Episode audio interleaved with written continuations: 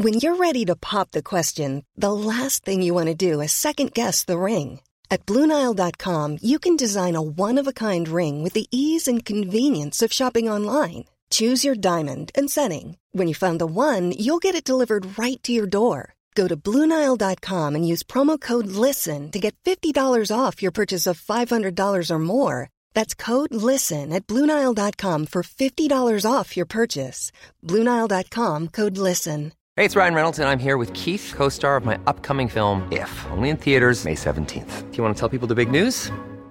All right, I'll do it. Sign up now and you'll get unlimited for $15 a month in six months of Paramount Plus Essential Plan on us. Mintmobile.com slash switch. Upfront payment of $45 equivalent to $15 per month. Unlimited over 40 gigabytes per month. Face lower speeds. Videos at 480p. Active Mint customers by 531.24 get six months of Paramount Plus Essential Plan. Auto renews after six months. Offer ends May 31st, 2024. Separate Paramount Plus registration required. Terms and conditions apply if rated PG. I'm Sandra, and I'm just the professional your small business was looking for. But you didn't hire me because you didn't use LinkedIn jobs. LinkedIn has professionals you can't find anywhere else, including those who aren't actively looking for a new job but might be open to the perfect role, like me.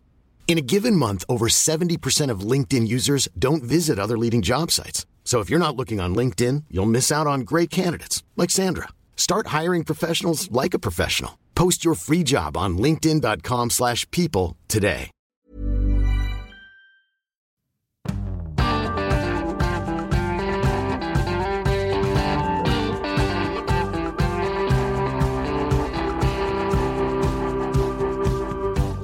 Her er siste utgave av eh, Adresseavisas podkast Omadressert. Harry Tiller er på plass her. Det samme er Tone Sofie Aglen. Hallo. God dag.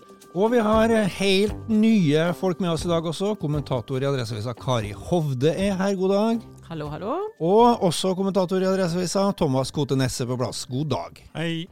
Ja, Jeg flirer litt av den introen vår, for det høres litt ut som en sånn talkshow. det er litt eh, talkshow-inspirert og litt uh, gitarpuls, men, uh, men vi er nå fornøyd med den likevel, vi. Ja, jeg tenkte vi skulle snakke litt om eh, nye skandaler i, i politikken her, Tone Sofie. Og så må vi vel litt innom lokalpolitikk og Arbeiderpartiets nominasjon, og det blir høring i, i Kystad-saken også. Humor og podkast og, og alt dette her er opp til debatt, og ikke minst så gløder det både i strømledninga og i folks uh, forargelse over, over strømprisen. Men du har jo vært i hovedstaden igjen, Tone Sofie. Der, eh, det, vi trodde vi var ferdig med de politiske skandalene, men uh, Nei, vi trodde ikke det. vi trodde kanskje ikke det. Nei. Denne siste runden nå er jo da Helge André Njåstad som har eh, gått fra alle sine politiske verv etter å ha lekka metoo- metoo-informasjon til eh, folk han ikke skulle ha lekka det til. Det, det tar liksom ikke slutt, det her. Nei, det gjør ikke det. Og det er jo litt sånn fascinerende på Stortinget nå, så blir det jo snart en hel komité med sånne skandaliserte politikere som må trekke seg fra alle sine verv. Eh, og det er jo, alle partier har jo um, hatt sine saker, men kanskje hardest ramma har vel Frp vært. Eh, hvis man også trekker med Per Sandberg, nå sitter ikke han på Stortinget, men han trakk seg jo som nestleder og statsråd. Har vi Ulf Leirstein som uh, trakk seg fra sine verv. Han var jo parlamentarisk nestleder. Da rykka jo Helge André Njåstad opp som ny parlamentarisk Mhm. nestleder. Uh, nå måtte han uh, trekke seg. Og så er det jo litt sånn, da. Den enes død, den andres brød. Så nå har jo vår egen Sivert Bjørnstad rykka opp til å bli finanspolitisk talsmann i Frp. Det er jo et særdeles viktig verv, ikke minst når Frp sitter i regjering. Og det har jo liksom eh, gjort et aldri så lite plaster på dette trøndermangelsåret vårt. Ja, det kom jo en trønder plutselig eh, opp i, i litt mer sentrale posisjoner, men eh, er, altså, jeg, lurer jo på om, om er det noe med her, alle disse tingene vi har sett nå, som, som er at, at det har forandra seg, eller er det at vi, vi, eh, det er mer gjennomsiktig, eller, eller jeg vil jo tro at, at, eh, at det har vært noen reiseregninger som kanskje ikke har vært helt innafor før, og sånn, men, men nå kommer jo alt det her samtidig. Det, har det skjedd noe, eller er det Nei, jeg tror i hvert fall ikke at politikerne er verre nå enn før, snarere tvert imot. Men uh, det er mer uh, gjennomsiktig. Det meste kommer opp. Vi har jo snakka litt om det. Er det mer enn to personer i et rom, så lekker liksom alt uh, VG eller NRK. Mm. Eh, jeg tror standardene for hva man aksepterer av uakseptabel oppførsel, er en helt annen. Det er jo metoo et, et veldig godt eksempel på. Vi hører jo liksom disse gamle historiene fra politikken, og hadde liksom dem stemt, så hadde jo måtte alle vært skandalisert som det kan virke. Og så er det noe med alle de sakene som har vært Du har jo liksom det metoo-segmentet, men de er jo veldig forskjellige, så det er liksom vanskelig å si at det er noe sånn eh, uh, klar eh, rød tråd i, i, de sakene som har felt folk. Men det vi også ofte ser, da, er jo at det er handler litt om ikke enkeltsaker, men om uh, totaliteten. Og så handler det mm. veldig mye om hvordan man håndterer de skandalene man havner i. Da. Per Sandberg er jo et godt eksempel på det. Mm. Ja, jeg mener at han hadde overlevd den her uh, store feilen med å ta med en mobiltelefon til Iran, men det er hvordan han håndterte i ettertid, som visste at han mangla litt den dømmekrafta som skulle til for å være statsråd. Ja, og så gir han jo seg heller ikke. Jeg ser jo Nå ligger han jo i, i krangel også med den karantenenemnda også. ikke sant? Det var jo en, en sak denne uka på han dryler på uh, med, med, med, nye ting. Kari, hva, hva, tenker du? sånn, Gjør dette noe med politikerforakten i samfunnet, eller? Altså Det første jeg tenker, er sånn, når skal de lære? Jeg skjønner jo at ting liksom dukker opp og kommer opp uh, litt sånn samtidig, fordi det er mer sånn transparent. og Det er en ja, annen terskel. Det jeg liksom lurer på, om, om ti år vil, liksom, vil, sånne saker forsvinne? At man uh, ja, lærer noe på det, og det er jeg litt spent på. da. For det er det jeg tenker, kan de aldri lære? Det er jo den ene tabben etter den andre. Det stusser jeg litt over.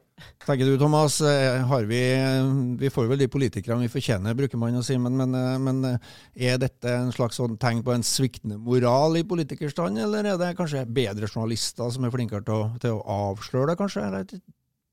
Nei, det er vel litt som Tone Sofie sier, at det er jo forskjellige årsaker til sakene der. Men jeg er jo litt overraska, eller jeg vet ikke om jeg er så veldig overraska, men det er jo mye Frp-folk som har vært borti de to, tre, fire siste sakene da. Det går, jo, det går, jo, mye på reiseregninger og, reiser og sånn, og det er klart at eh, nå må jo Stortinget gå gjennom måten de har eh, altså, Hvordan kontrollen er på disse sakene også. Eh, men det er klart mye er jo basert på tillit, og den er jo brutt.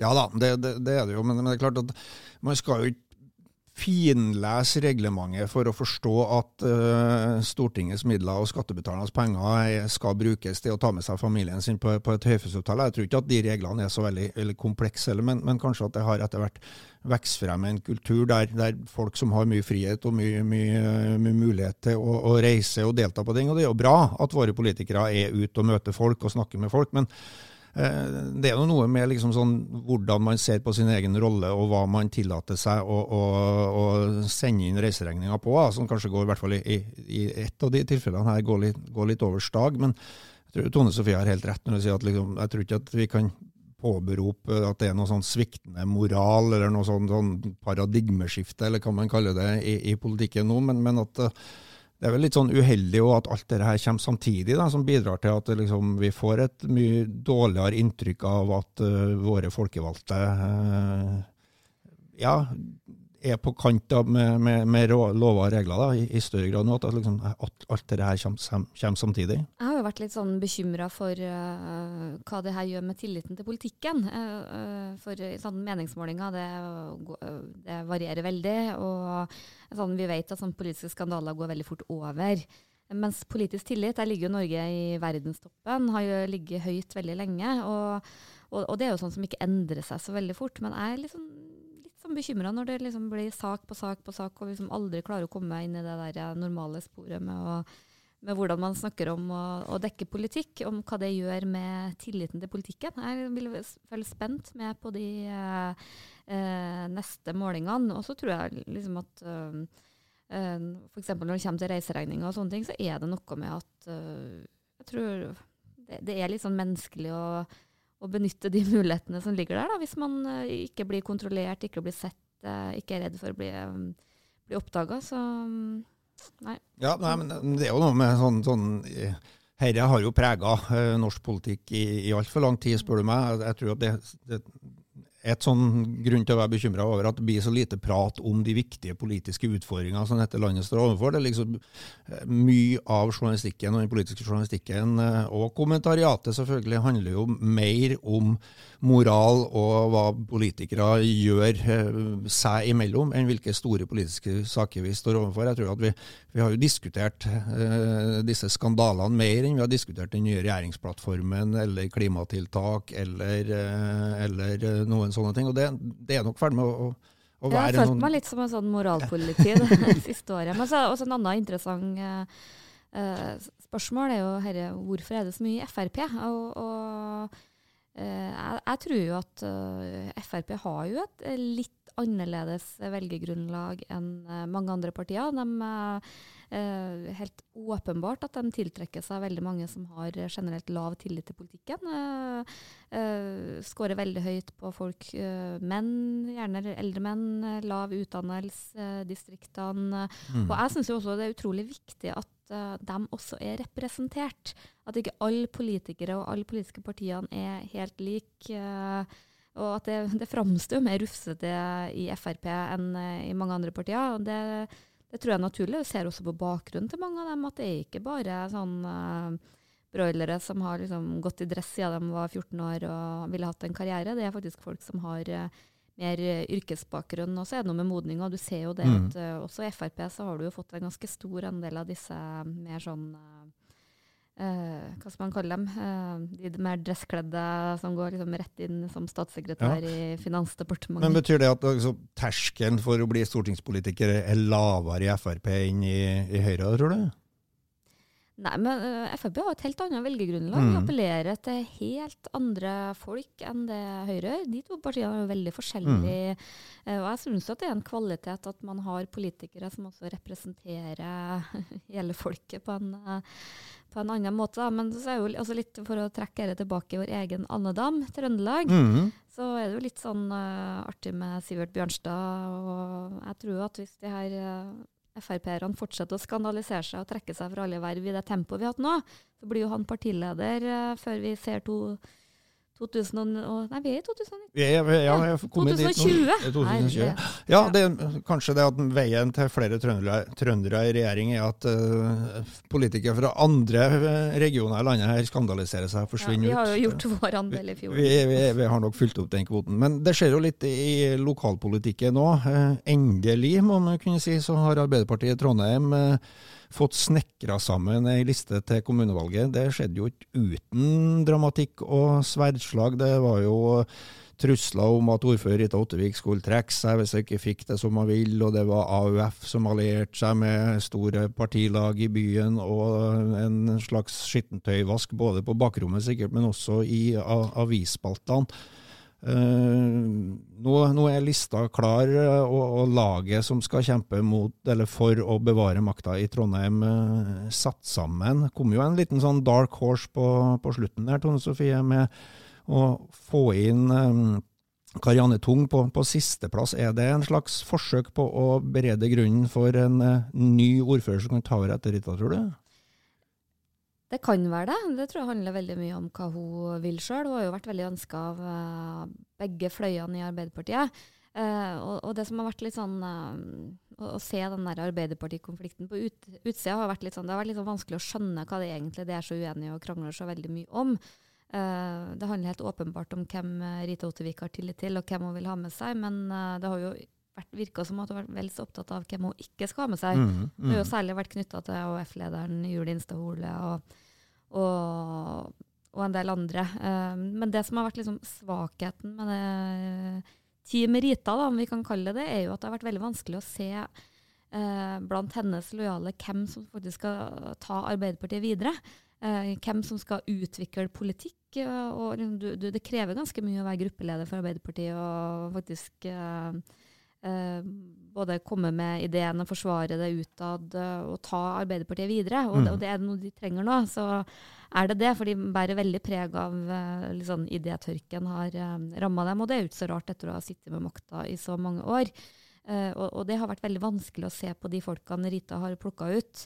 Eh, hvem som uh, har potensial til seg til å både profilere partiet godt, utvikle politikk og ikke minst være en arvtaker etter henne. Mm. Så det at uh, Karianne Tung faktisk kommer inn på lista og inn i bystyret, gir jo i hvert fall en mulighet. Jeg er enig i det. Ja, det har vi jo både skrevet og, og, og sagt før i, i denne podkasten. At, at det er jo en utfordring selvfølgelig å sitte med makta over så lang tid og, og, og stadig fornye seg og utvikle seg. og det må man jo kunne si at Noe av, noe av hovedinntrykket mitt er vel at Trondheim Arbeiderparti ikke har vært flink til å bygge opp nye kandidater eller sluppet nye folk til i posisjoner. Det er vel sånn at, at Rita Ottevik har hatt en tendens til å omgi seg med folk hun har likt, kunne samarbeide med, og som ikke har utfordra og ikke vært så mye uenighet internt der.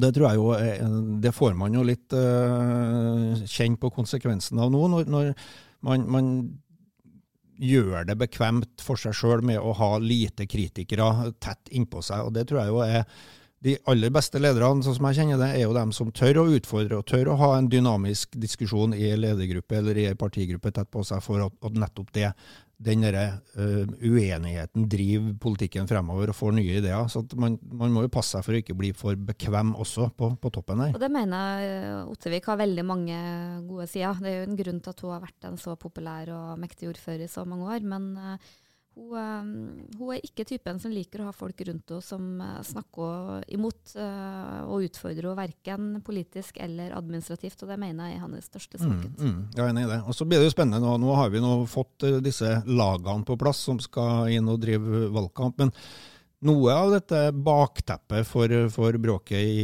i Trondheim Arbeiderparti har jo vært Kystad-saken, som jo har eh, eh, fått store konsekvenser innad i partiet. Vi ser jo Rune Olsø ute av politikken, Geir Våge går jo ut nå, Marek Jasinski er ute. og, og nå blir det jo også høring i denne saken, Tone Sofie. Er det, å, er, er det opposisjonens eh, siste skal si, stikk til, til ledelsen, eller, eller kan det komme frem noe, noe nytt og vesentlig i en sånn høring, tror du? Jeg er veldig usikker på om de sentrale aktørene møter opp, for mm. det har de jo ikke plikt til. eh, Men eh, jeg håper jo det. eh, Og det her handler jo ikke om opposisjonens mulighet. Dette handler jo rett og slett om å få belyst saken best mulig for, for innbyggerne. Og det er jo derfor vi har kontrollkomiteen når man har den type høringer. Så mm, jeg må innrømme jeg har ikke all verdens forventninger, men jeg, tror det hadde vært et veldig viktig tilskudd til å få lagt, til virkelig få åpne opp og få lagt den saken død, at man fikk eh, belyst den. Så er det jo litt sånn Jeg var jo nettopp i går og holdt innlegg for eh, alle kontrollkomiteene i, i Norge. Mhm. Og, og, og det som har vært et sånn poeng, da, er at um, kontrollkomiteen ofte har hatt veldig lav status i kommunene. Det er liksom der man plasserer uh, type sånn backbenchere og folk som ikke har så veldig høye ambisjoner. Ingen har liksom villa dit. Og, og det tror jeg har bidratt til at det utvalget har både hatt lav status, fått lite oppmerksomhet og, og kanskje ikke har eh, blitt brukt eh, så godt som det fortjener heller. Det har også vært litt sånn tendens til politisk spill og Mm, ja, at man bruker det, ja. litt sånn partipolitisk. Og det så vi jo veldig godt i, i den kraftfondsaken i, i Trondheim for en del år tilbake, hvor kontrollkomiteen nettopp hadde sånne høringer, og hvor du så veldig sånn tydelig at eh, her var det um, kanskje ikke de uh, politikerne som var mest på hugget, som skulle sitte der og, og kryssforhøre finanseliten i, i, i Norge. Og det var, det var veldig sånn feige lag, da. Og etter det så så jeg veldig sånn tydelig at uh, kontrollkomiteen fikk en mye høyere status i Trondheim, og at det har vært mange av de dyktigste politikerne som faktisk ønska seg dit. Og jeg tror det er en utrolig viktig um, funksjon, da. Mm. Nå er jo den høringa satt uh, 20.2, så vidt jeg husker. og Jeg kan sette av dagen. Ja, og Det som gjenstår, er å se om disse aktørene eh, møter opp. da, Men, men eh, det er vel helt åpenbart noe vi, vi, vi kommer tilbake til. Vi er nok ikke ferdig med, med etterdønningene av, av Kystad-saken uh, foreløpig, tenker jeg. Men eh, vi må jo gå litt videre, og det pågår jo en debatt om, eh, om humorens plass i samfunnet, og hvordan eh, den tas ut i, i podkast. Og vi har hatt, vi har hatt premiere på Trøndelag Teaters nye satsing, Alle tiders trønder, Tordenskjold, Alle tiders trønder også. Kari Hovde, du har jo vært litt engasjert i, i humor, på, på humorfronten denne uka, og skrev en kommentar om, om, om dette temaet her. Hvordan, hvordan står det til med, med humoren i Norge? Er det for mye underbuksehumor? Nei, jeg føler mer at det er litt mer den rasende humoren som er på vei inn, eller sånn raljering og ja, veldig mye sånn raseri.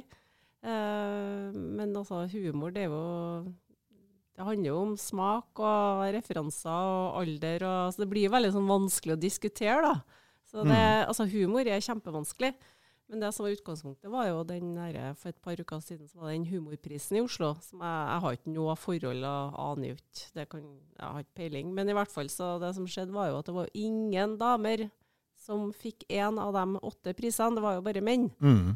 Og da ble jo hun Sigrid Bonde Tusvik hun ble jo så rasende at jeg for rett hjem og skrev en kronikk i Dagbladet og bare konstaterte at ingen syns damer er artig nok.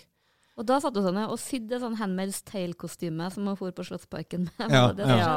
Så hun håndterer liksom Hun har jo på en måte to boller i lufta. Hun er jo Mm. liksom eh, en samfunnsdebattant, eh, seriøs, og hun er komiker. Eh, Så hun holder jo på med to ting, så hun får veldig mye oppmerksomhet, da. Ja, hun får jo det, og lager jo Norges mest populære podkast også, der det er forholdsvis rå og, og direkte til humor her. Har hun et poeng om at menn har trukket opp den humorstigen og ikke slipper til damer, eller er det en slags sånn eh, overdrevet konflikt som, som skapes?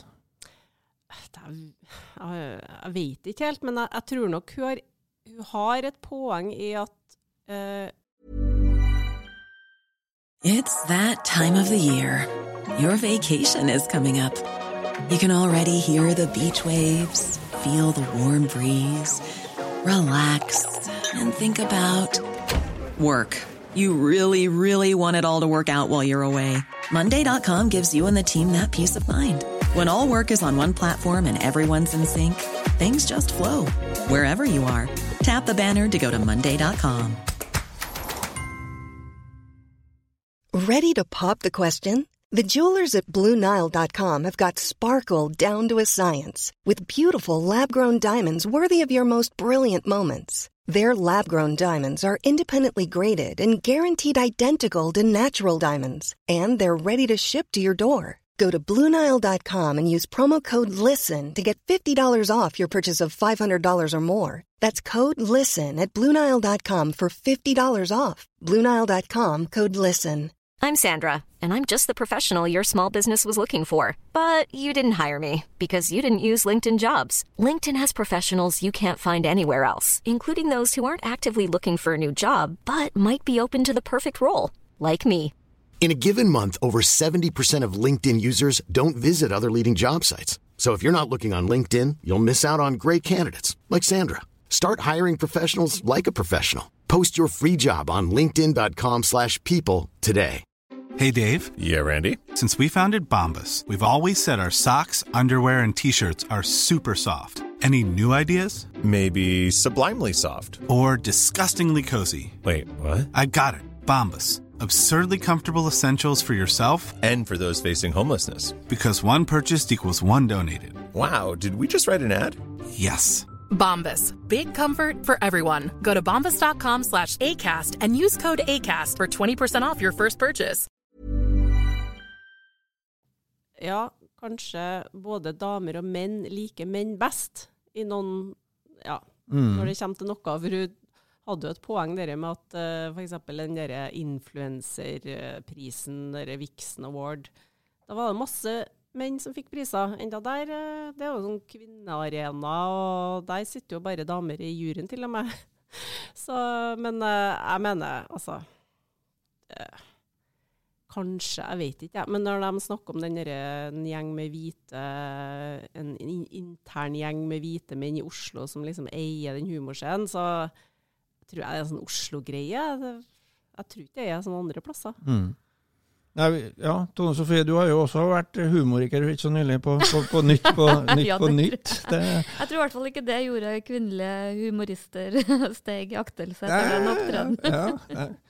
Men, men eh, humor er jo, er jo et sånn viktig eller Brukes jo eh, også til, til å, å, å ramme folk og kritisere folk, og, og så er politisk. og Det har jo også dukka opp en, en debatt om, om redaktøransvar, kan vi kanskje kalle det, i podkastene. Kan man kan tillate seg. og, og, og Sigrid Bonde Tusvik får jo mye kritikk, men hun er jo ganske knallhard i, i klypa sjøl også. Er vi i ferd med å liksom lage en sånn eh, podkastarena med humor der, der alt er lov. Jeg har ikke akkurat omadressert det de råeste på det området, da, men Nei, altså hvis du skal nå fram med en podkast, sånn som Tusvik og Tønne er jo den mest populære kanskje i sin sjanger i Norge, så må du jo vel, altså du må jo virkelig ha noe å by på.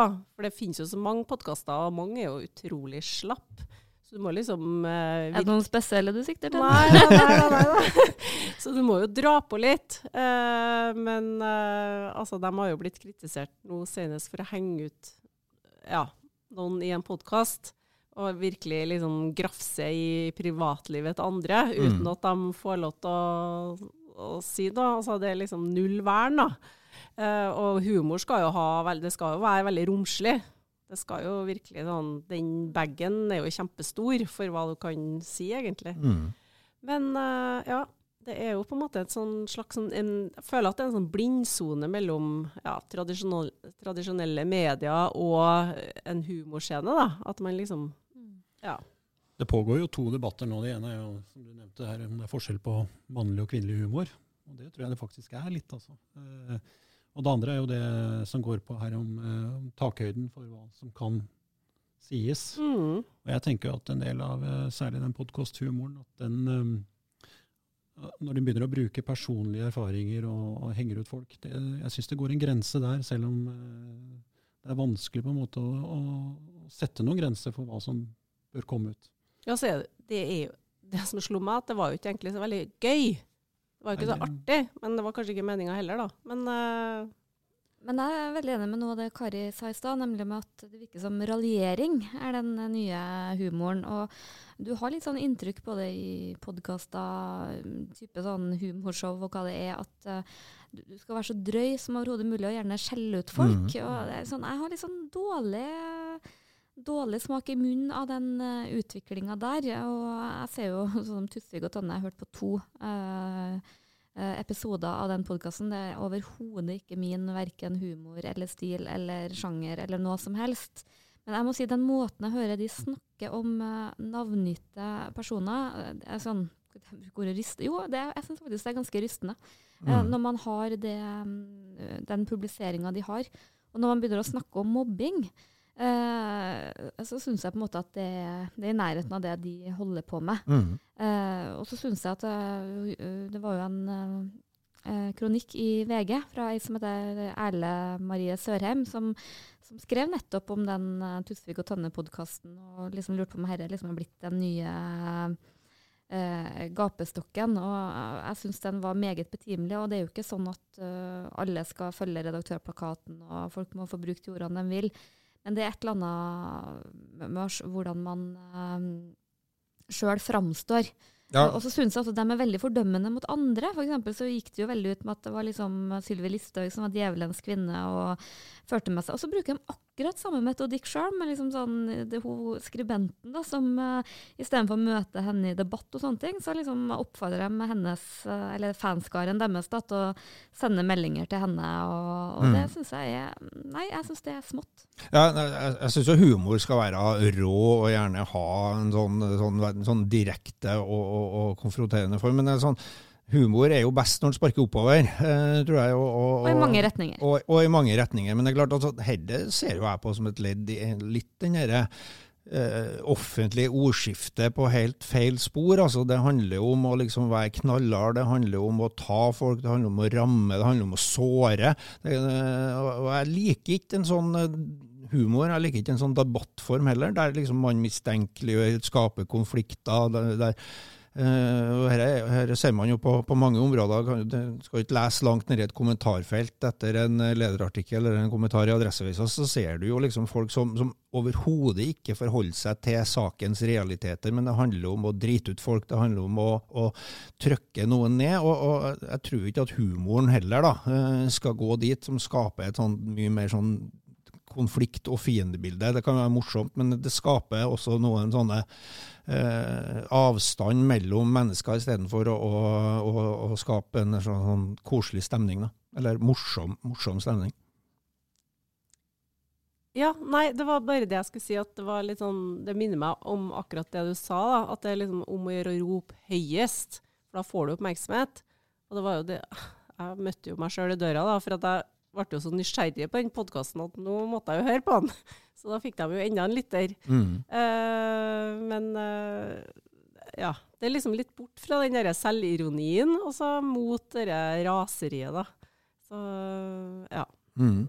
Men det som ikke er morsomt, eh, Thomas, er jo kanskje eller der de få ler av strømprisene vi, vi har i dag. Det er jo et voldsomt engasjement der ute. Eh, En ting er jo selve kraftprisen som, som går opp når det er kaldt og, og lite snø, påstår jo noen i fjellet. Jeg har ikke helt uh, skjønt det, men, men det noe, ja, men den er jo sammensatt av så mye ting, og her er det jo noe eh, noe stortingsvedtak og noe grønne sertifikater og, og sånn. Hva, hva, er alt, eh, hva er alt dette her?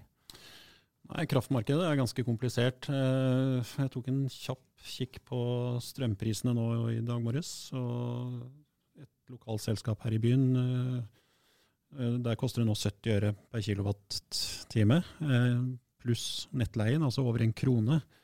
Nå er det ikke så veldig uvanlig at prisene er høye på strøm på vinterstid, Mm. men jeg advarer jo mot at de skal skylde på været. For, for det er som du sier, altså strømprisen er sammensatt av, av produksjonskostnaden, og så er det avgiftene og statens avgifter, og så er det nettleien. Mm. Og eh, selve produksjonskostnaden er jo, en, den er jo en tredjedel av totalen. Så, men det er klart at eh, når prisene er høyere enn på åtte-ni år, så, så reagerer folk. Og når de får en strømregning som er flere tusen kroner høyere enn de er vant med, så skaper det reaksjoner. Ja, jeg sånn det. Det gjør jo meg egentlig eh, ja, eh, i hvert fall lettere indignert og, og irritert når du må betale for det. Altså, men blir jo litt sånn eh, Kanskje vi har godt av det og tenker nå, at det blir litt eh, For at eh, det er en tendens til at eh, panelene står på tre hele døgnet, og lyset står på, og at vi ikke sparer på strøm. Så jeg vet ikke, er det noen av dere som har begynt å, å rasjonere med strøm pga. at prisene går opp, Kari? Nei, altså det jeg vil si da, er jo at jeg skjønner jo ingenting av strøm. Jeg vet jo ikke hvilken strømleverandør jeg har engang. Så når de kommer og ringer på døra, og sånne selgere spør om jeg vil bytte, så sier jeg at nei takk, vi, vi har det vi trenger, vi. Eh, Så det er jo litt det som er problemet. Og det jeg lurer på, er det noe vits å skifte strømleverandør? Altså, vil ikke alle bare lure deg? Ja, jeg har jo sett, vi hadde jo en sak her ute nå for et par dager siden hvor eh, forbrukerne er, reagerer mest på strømmen. Eh, og Bakgrunnen for det er jo at eh, de blir ringt opp av mange useriøse strømleverandører. Så det er klart det er, eh, det er veldig lett å sjekke prisforskjellen på selskapene. Det, er bare et, det står på nett hver dag.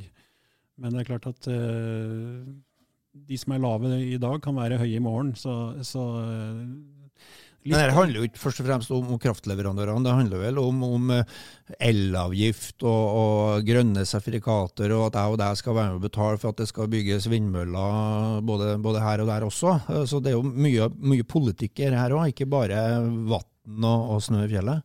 Ja, altså Miljøavgiften er jo bra, sånn sett at vi ønsker at folk skal både spare strøm, og at, de skal, eh, at vi skal over på en mer miljøvennlig energi. Så det, det er riktig.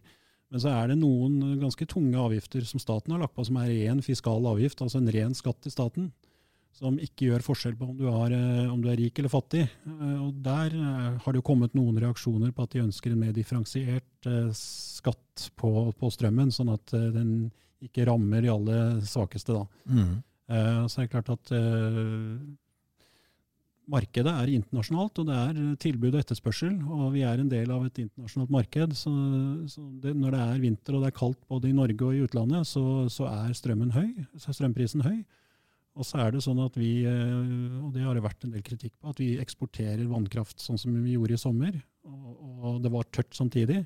Og dermed så må vi importere ganske eh, mye strøm på vinteren til en høyere pris. Men vi kunne jo bare ha brukt den strømmen vi produserer sjøl. Vi er jo selvforsynt med, med, med kraft her i landet. Eh, I perioder er vi det. I andre Mm. perioder så er vi avhengig av å importere strøm. og Det har vært en diskusjon på disse om vi skal ha, være en del av et internasjonalt samarbeid. Og om vi skal ha disse ledningene som, som kan gjøre at vi kan eksportere strøm og importere strøm. Eh, men, eh, men eh, hadde vi hatt, er vi i en situasjon hvor det er, vi er i underskudd med kraft i Norge, så ville prisen ha vært skyhøy hvis ikke vi hadde hatt muligheten til å importere strøm. Mm. Så egentlig så er det bra at vi er internasjonale. Ja, jeg mener det. Eh, det, det. Det er jo en diskusjon politisk på det her om vi burde ha sånn som vi var i gamle dager, hvor, vi hadde, hvor det var myndighetene som fastsatte strømprisen.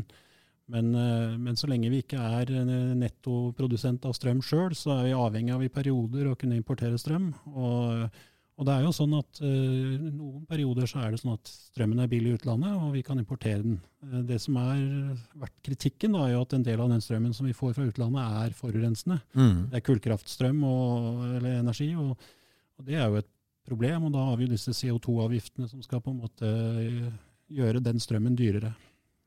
Ja, så har vi jo parallelt med denne debatten nå, men bare litt innom det. eh, Noe av, av det som er strategien i det norske kraftmarkedet, er jo å bygge ut vindkraft, selvfølgelig. Også for å levere eh, ren, grønn strøm til Europa. Det har jo blåst heftig på Frøya eh, de siste ukene eh, nå. Nå vedtok jo kommunestyret der at det blir en, en folkeavstemning for eller mot den herre Frøya vindpark, som man kaller det, eller disse monsterturbinene, som, som jeg har kalt det i hvert fall. Eh, voldsomt engasjement der, men en sånn folkeavstemning Thomas, vil jo ikke åpenbart endre på noe om det blir et rungende nei på Frøya heller. Hvorfor, hvorfor er det sånn? Nei, altså de vindmøllene som er planlagt på Frøya nå, og som også er vedtatt, de er jo 180 meter høye. Og det, når vi vet at den høyeste toppen på Frøya er 75 meter eller noe i, den retning, så er det klart at de vindmøllene blir synlige. Og Det er jo det der kritikken går fra en del av innbyggerne på Frøya, og det har jo vært flere demonstrasjoner. Men jeg mener jo at den, den folkeavstemningen kommer altfor seint. For vedtakene er allerede gjort, det regjeringen har eh, gitt klarsignal. Og det at de nå, kommunestyret nå nylig vedtok at de skulle ha en ny folkeavstemning, syns jeg egentlig er å kaste blår i øynene på folk, for det betyr egentlig ingenting. Litt som i Finnmark. Ja, det er det. Nå hørte jeg jo på en av disse vindkraftmotstanderne at de tror faktisk fortsatt at det er mulig å snu om på, på det her vedtaket. Eh, Det sa vel han utbyggeren tydelig på, på at det skjer ikke. Nei da, men jeg er litt uenig med deg. for at det, betyr ikke noe for realiteten. Alt tyder jo på at, at denne her konsesjonen er jo gitt for lenge siden. Men det er jo litt underlig, syns jeg, da, at man kan gi en konsesjon for noe som var mye lavere. Eh, master, riktignok noen flere.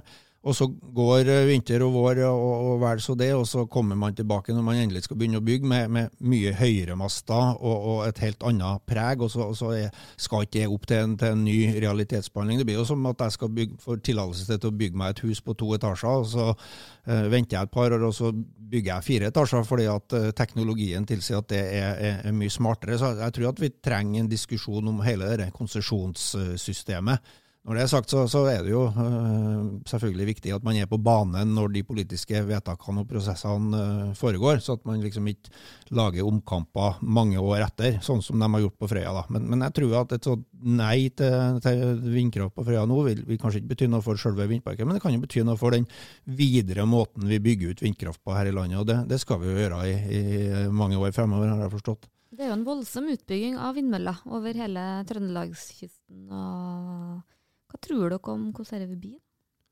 Nei, altså, jeg er jo bekymra for at vi nå bruker eh, opp trøndersk natur og kystheier og sånne ting til å sette møller på, som egentlig etter mitt skjønn burde ha stått ute på havet.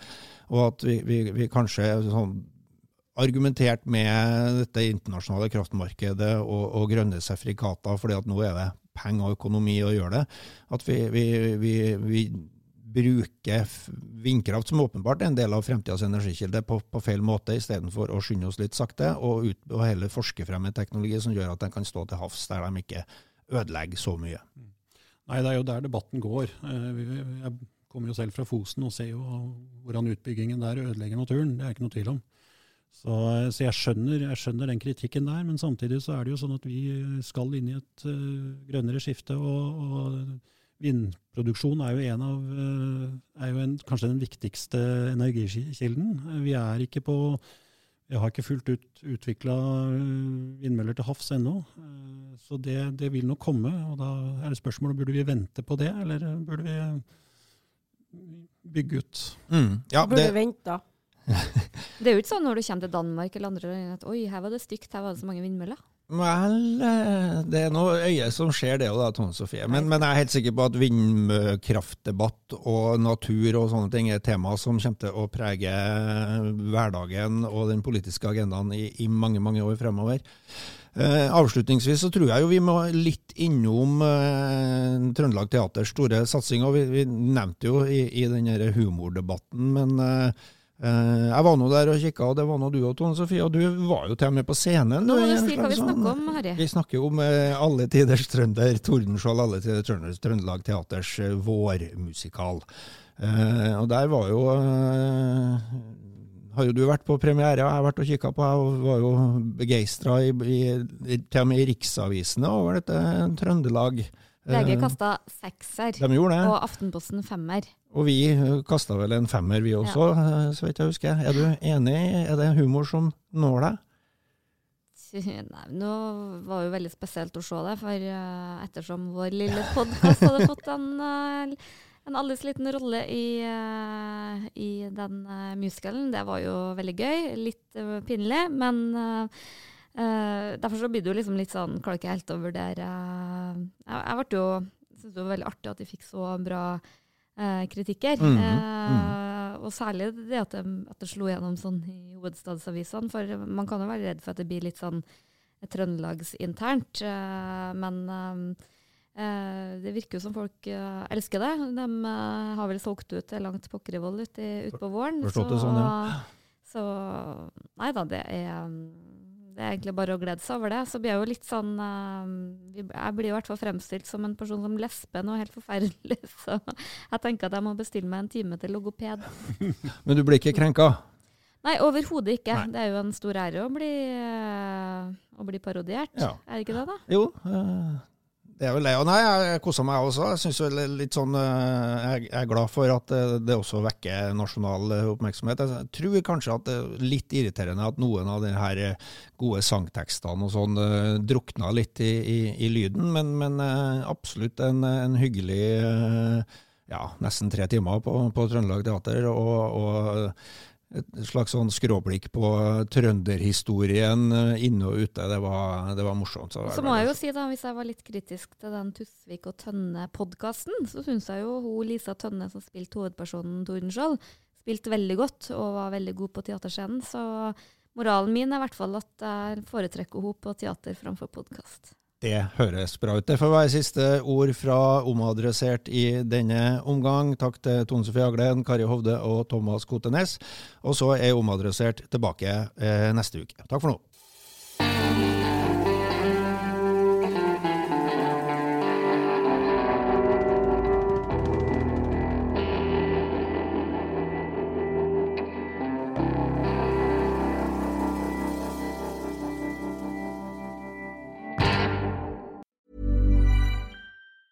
Planning for your next trip? Elevate your travel style with Quince. Quince has all the jet setting essentials you'll want for your next getaway, like European linen, premium luggage options, buttery soft Italian leather bags, and so much more. And is all priced at 50 to 80% less than similar brands.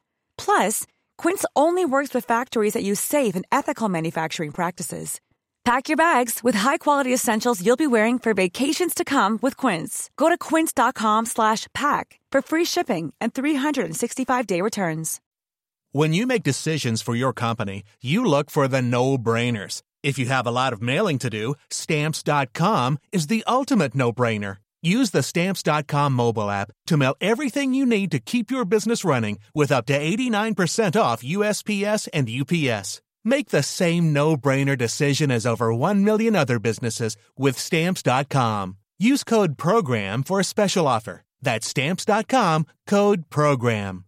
The secret to summer ready skin is here. Osea's number one best selling Andaria algae body oil, clinically proven to instantly improve skin elasticity and transform dry skin to silky, soft, and unbelievably glowing. Its signature scent of freshly squeezed grapefruit, cypress, and mango mandarin transports you to sun kissed summer days. Get healthy, glowing skin for summer with clean vegan skincare from Osea. Get 10% off your first order site wide with code GLOW at OseaMalibu.com.